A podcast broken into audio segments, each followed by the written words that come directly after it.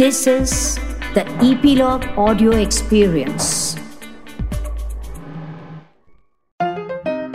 Angrezi में कहावत है give a dog a bad name and hang it इसका मतलब यह है कि एक चीज़ को आप इतनी बार दोहराओ किसी के बारे में कि थोड़ी देर बाद लोग सोचना ही छोड़ देते हैं कि वो सच भी है या नहीं।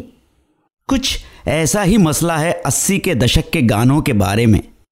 कोई भी सर्वे कर लीजिए, हिंदी फ़िल्म संगीत के शौकीनों से।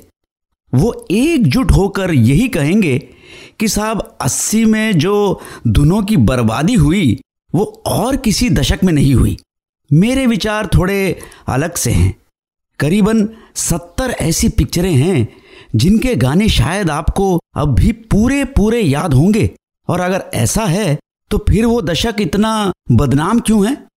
कारण जो भी हो, ये तो सभी लोग मानते हैं कि अगर मेलोडी की वापसी हुई तो इस पिक्चर से, जिसका नाम था कयामत से कयामत तक तो फिर देर किस बात की? गजब का है दिन, सोचो जरा, ये दीवानापन देखो जरा, हम भी अकेले, तुम भी अकेले, मज़ा आ रहा है कसम से। मैं हूँ मोहन गोपीनाथ और आप सुन रहे हैं संगीत के सितारे प्रेजेंटेड बाय इपीलॉग मीडिया आपको ये जानकर हैरानी होगी कि यह फ़िल्म दरअसल में बनने ही नहीं वाली थी। हुआ ये कि मंसूर खान जो बाद में जाकर फ़िल्म के डायरेक्टर बने और जो मशहूर प्रोड्यूसर डायरेक्टर नासिर हुसैन के बेटे भी थे, एक अलग कहानी लिख रहे थे। पिता ने बेटे से कहा कि अगर तुम्हारी कहानी पहले कंप्लीट हुई तो हम तुम्हारी पिक्चर बनाएँगे, वरना मैं जो कहानी लिख रहा हूँ, उस पर पिक्चर बनाएँगे। डील पक्की हुई। और जैसे सभी उस जमाने में जानते थे कि नासिर साहब बहुत तेज थे एक स्क्रिप्ट लिखने में तो तय ये हुआ कि जो कहानी नासिर साहब ने लिखी, वो बनाई जाएगी। मंसूर की स्क्रिप्ट का क्या हुआ? बताऊँगा थोड़ी देर में। रोमियो जूलियट की प्रेम कहानी पर आधारित एक देसी लव स्टोरी, जिसमें खानदानी दुश्मनी भी थी, इस पिक्चर को नाम दिया गया कयामत से कयामत तक। नाम इसलिए भी था कि फ़िल्म की शुरुआत और अंत मौत से होती है। ये वो दौर था जब नासिर साहब खुद भी इतने सक्सेसफुल नहीं थे। उनकी पिछली तीन पिक्चरें फ्लॉप हो चुकी थी। जमाने को दिखाना है, मंजिल मंजिल और ज़बरदस्त। फिर भी जैसा कहते हैं, हाथी मरा तो भी नौ लाख का। इस पिक्चर को भी डायरेक्ट करने के लिए फिर से तैयार थे नासिर साहब, पर स्वास्थ्य ने उनका साथ नहीं दिया। इस मौके का फ़ायदा मंसूर को मिला और वो एक नई टीम बनाने में लग गए। उन्हें तो सर से लेकर पाँव तक फ्रेश टीम चाहिए थी। उनके पिता ने पूरी आज़ादी दी हर डिपार्टमेंट में। बस एक बात पे अड़ गए। नासिर साहब ने मंसूर को दो चॉइसेस दी। गीतकार समीर और संगीतकार आर डी बर्मन या गीतकार मजरू सुल्तानपुरी। और संगीतकार जोड़ी आनंद मिलिंद। मंसूर ने मजरू और आनंद मिलिंद की जोड़ी को चुना। इसी वजह से 22 साल तक नासिर हुसैन फिल्म्स के लिए बेहद पॉपुलर म्यूज़िक देने के बाद यह पहला मौका था जब आरडी और नासिर साथ में नहीं थे। पर एक कॉम्बिनेशन जो इससे भी पुरानी, करीबन 40 साल की मजरू और नासिर हुसैन की, वो बरकरार रही। करीब 42 साल हो गए इस पिक्चर को, और आज तक लोग ये समझते हैं कि आमिर खान और जूही चावला की डेब्यू पिक्चर थी कयामत से कयामत तक। सच तो यह है कि आमिर होली और राख नाम के पिक्चरों में काम कर चुके थे, और जूही चावला, जो 1984 की मिस इंडिया रह चुकी थी, उनकी पहली पिक्चर थी अर्जुन हिंगोरानी की सल्तनत, जो खास चल नहीं पाई थी बॉक्स ऑफ़िस पे। आजकल एक टर्म बहुत सुनने में आता है क्लैरिटी ऑफ़ थॉट अगर मैं ये कहूँ कि अमीर इसके जीते जागते मिसाल हैं तो ये गलत नहीं होगा। यादों की बारात में एक छोटा सा रोल करने के बाद उनको पता चल गया था कि किस क्षेत्र में जाना है। तो 18 साल की उम्र में ही उन्होंने पढ़ाई को छोड़कर नासिर हुसैन, जो उनके चाचा भी थे, उनके असिस्टेंट डायरेक्टर बन गए। उनका यह सोचना था कि अगर यही चुनी हुई इंडस्ट्री है तो इसकी पढ़ाई की शुरुआत भी जल्दी करनी चाहिए। नासिर हुसैन फिल्म्स की ये खूबी थी कि फ़िल्म चाहे हिट हो या फ्लॉप, गाने यादगार होते थे। बहुत कम ऐसे डायरेक्टर्स होते हैं जिनको एक म्यूजिकल सेंस का गॉड गिफ्ट है। और ऐसा ही कुछ कयामत से कयामत तक, या फिर आगे चलकर, जिसे लोगों ने शॉर्ट फॉर्म में क्यू एस क्यू टी कहना शुरू कर दिया, उसके साथ हुआ। फ़िल्म में छह गाने हैं साउंड ट्रैक पे, पर असल रूप से देखा जाए तो सिर्फ़ चार प्रॉपर गाने हैं। दो गाने तो महज एक लाइन के हैं तो वैसे तो गाने के रूप में वो क्वालिफाई भी नहीं होते। पहला गाना है, पापा कहते हैं बड़ा नाम करेगा। एक जवान 20 साल का लड़का जो ग्रेजुएशन के कगार पे खड़ा हो, उसके क्या सपने हैं? ये लिखा था एक सत्तर साल के गीतकार मजरू ने। मजरू का पहला गाना था गम दिए मुस्तकिल, जो शाहजहां फ़िल्म से है, सन 1946 की। उर्दू और हिंदी के पंडित होने के बावजूद, बदलते वक्त के साथ किस तरह से उन्होंने अंग्रेज़ी शब्दों को इस गीत में ढाल दिया, वो काबिल तारीफ़ है।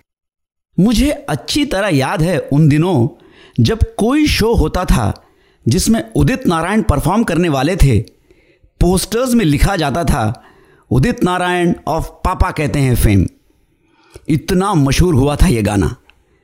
मेरा तो सपना है एक चेहरा, देखे जो इसको झूमे बाहर। इस अंतरे में आमिर एक लड़की की तरफ़ बहुत प्यार भरी निगाहों से देखते हैं। वो और कोई नहीं, बल्कि उनकी पत्नी रीना दत्ता थी। पर यह बात बहुत देर बाद लोगों पे ज़ाहिर हुई। कि आमिर खान शादीशुदा हैं। रोमांटिक हीरो की इमेज के लिए उन दिनों ये ठीक नहीं समझा जाता था कि अपनी शादी को अनाउंस किया जाए। दूसरा गाना है, गजब का है दिन, सोचो जरा। इसे गाया था उदित नारायण और अलका याग्निक ने। गाने की शूटिंग हुई पाइन फॉरेस्ट, ऊटी में। अलका याग्निक बहुत छोटे उम्र में ही बॉम्बे शिफ्ट कर चुकी थी। और हालाँकि छः सात साल से प्लेबैक कर रही थी, वो बिग ब्रेक जिसकी तलाश हर आर्टिस्ट को होती है, उन्हें भी थी। और तेजाब के एक, दो, तीन जिसने उन्हें टॉप प्लेबैक सिंगर बनाया, उसके पहले ये गाना उनका बिग टिकट था। तीसरा गाना है ए मेरे हम सफ़र एक ज़रा इंतज़ार गायक उदित नारायण और अलका याग्निक। गाने की शुरुआत एक घड़ियाल की टिकटिकी से शुरू होती है। क्रिएटिव रूप से देखा जाए तो ये इस बात का भी एहसास है कि दो प्रेमियों के मिलन में अब कुछ ही दिन बाकी हैं। अब हम जब इन गानों को याद करते हैं तो हमें एहसास होता है कि कितनी सारी सफलताएँ इस फ़िल्म के साथ जुड़ी हैं। आनंद मिलिन की जोड़ी, जो थोड़ा बहुत काम कर चुकी थी इस फ़िल्म के पहले, उनकी भी ये बड़ी ब्रेक थी। उनके पिता चित्रगुप्त भी एक बहुत गुणी म्यूज़िक डायरेक्टर थे, पर सफलता की उन ऊंचाइयों को छू नहीं पाए, जो शंकर जयकिशन, नौशाद एस डी बर्मन जैसे कंपोजर्स के किस्मत में थी। आज की विशाल म्यूज़िक कंपनी टी सीरीज़ इनकी भी ये पहली ब्लॉकबस्टर सफलता थी। 1983 में एस्टैब्लिश हुई कंपनी जिसके मालिक थे गुलशन कुमार, और आते ही उस वक्त के म्यूज़िक कंपनीज़ के साथ ले लिया टक्कर और क्रिएट किया the 18 rupee revolution Gulshan Kumar का यह मानना था कि म्यूज़िक आम जनता तक पहुंचनी चाहिए और वो भी किफ़ायती दामों में, बिना क्वालिटी कॉम्प्रोमाइज़ किए। आपको मैं ये बता दूँ कि क्यू एस क्यूटी के परपेचुअल म्यूज़िक राइट्स यानी आजन्म म्यूज़िक राइट्स टी सीरीज़ को बेचे गए थे महज चार लाख रुपयों में। चौथा गाना है, अकेले हैं तो क्या गम है। गाना गाया था अलका याग्निक और उदित नारायण ने। मजरू साहब की यह खासियत थी कि हर लफ्ज़ जो किरदार गा रहा है पर्दे पर, वो उसके कैरेक्टर को सूट करता हो और दूसरी और अहम बात, शब्दों में कोई छिछोरापन न हो। पचास साल के कैरियर में आपको एक ऐसा गाना नहीं मिलेगा जहाँ आपको कोई भी लफ्ज़ खुश्क लगे या फिर उस गाने को अपने फैमिली के साथ एंजॉय न कर सके। मेरे ख्याल में इससे बड़ी उपलब्धि नहीं हो सकती किसी भी गीतकार के लिए। ये गाना शूट किया था कोलार बेट्टा में, जो बैंगलोर से दो घंटे की दूरी पे है।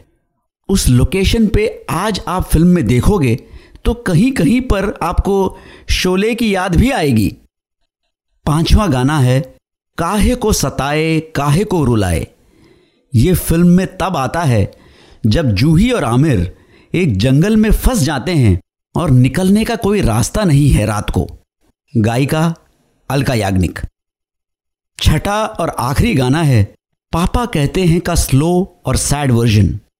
जब रश्मि यानी जूही चावला गोली का निशाना बनती है, ये देखकर राज यानी आमिर अपने ही पेट में छुरा भोप लेता है, तब ये गाना बैकग्राउंड में चलता है।